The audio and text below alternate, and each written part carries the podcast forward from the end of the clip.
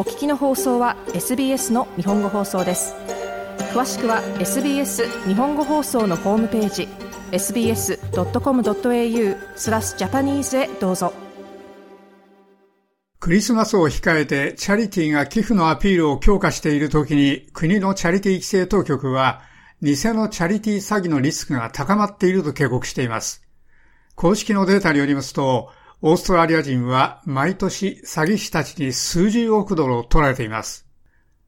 公式のデータはオーストラリア人が詐欺で数十億ドルを失っていることを明らかにしています。そして今多くのチャリティーがクリスマスシーズンに寄付の呼びかけをしており、国のチャリティー規制当局は詐欺師たちが偽のチャリティーアピールで人々の気前の良さにつけ込んでいると警告しています。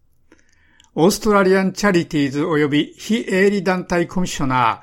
ー ACNC のスー・ウッドワード氏は寄付が困っている人々に確実に届くようにするため注意するよう訴えています。私たちは一年のこの時期には多くのチャリティーがクリスマスフェスティブアピールをしているのを知っています。そして寄付やボランティア活動に関しては人々は彼らを支援すべきだとかなり後押ししています。しかし残念ながら私たちは同時に気前の良さにつけ込もうとする人々、すなわち詐欺師が増えていることに時々気づきます。彼らはその金を取り、その寄付の目的のために使いません。ウッドワードコミッショナーでした。最新の公式データによりますと、オーストラリア人は去年詐欺師に31億ドルを取られました。スカムウォッチには偽のチャリティー詐欺の届け出が数百件ありましたが、ウッドワード氏は、その実際の数はもっとずっと多そうだと述べました。分かっているのは届け出が実際より少ないということです。ですから、その数字はもっとずっと多そうです。なぜなら、届け出るのは面倒くさいとか、届け出るのは恥ずかしいというのが普通だからです。ですから、それは大きな数で私たちが心配する問題です。ウッドワードコミッショナーでした。ACCC の全国アンチスカムセンターのエグゼクティブジェネラルマネージャーハイリー・スネル氏は、届け出があった詐欺の大部分は偽のチャリティーアカウントだと述べました。今年は偽チャリティー詐欺の届け出が96件、8万2000ドル以上の被害がありました。私たちが見た特定のケースでは、ニューサウスウェールズとビクトリアの乳がん基金だと名乗る人が来たというのがありましたが、本物ではありませんでした。明らかにこれらのタイプの詐欺です。ですから、それらには特に警戒するよう消費者に奨励しています。ACCC のスネル氏でした。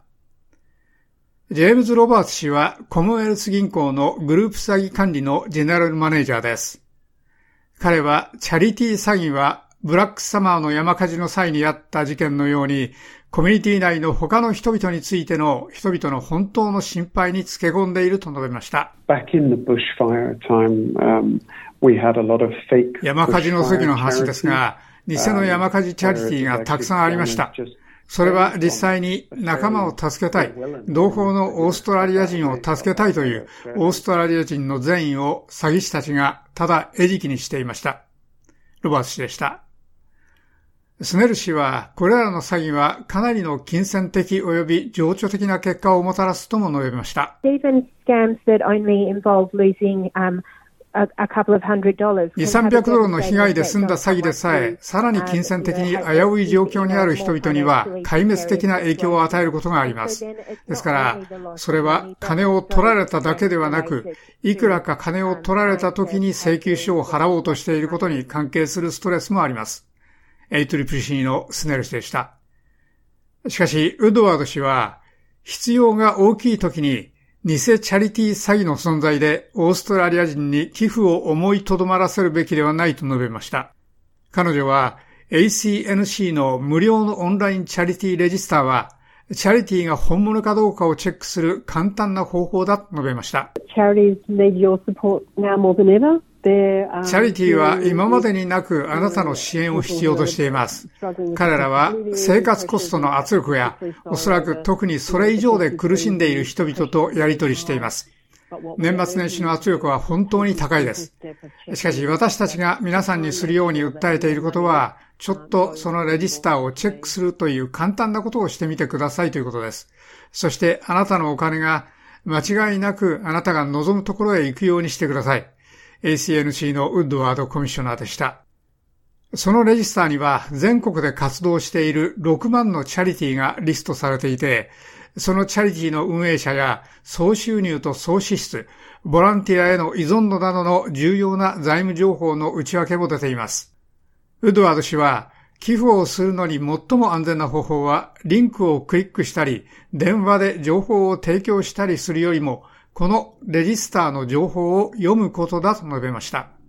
彼女は誰でも詐欺の犠牲者になることはあるが、一部のグループは特に傷つきやすいと述べました。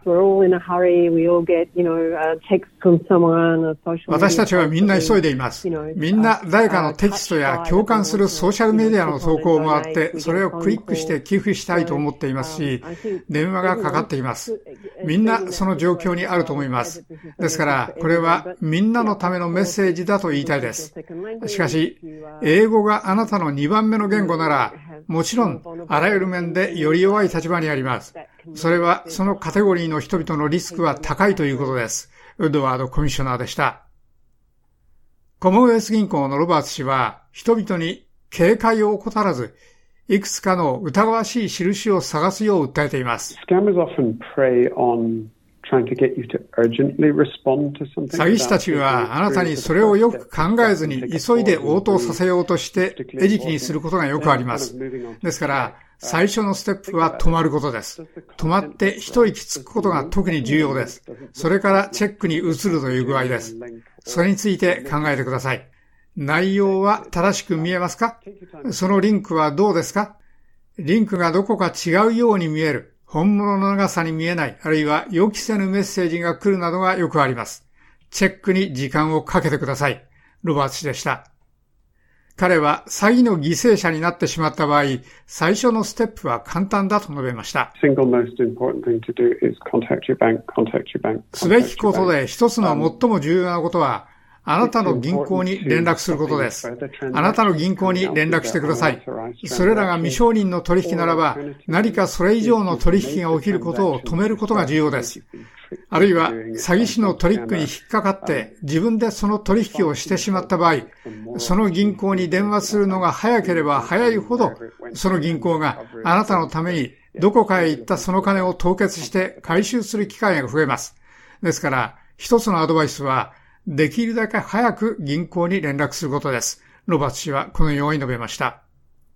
ACCC のスネル氏は、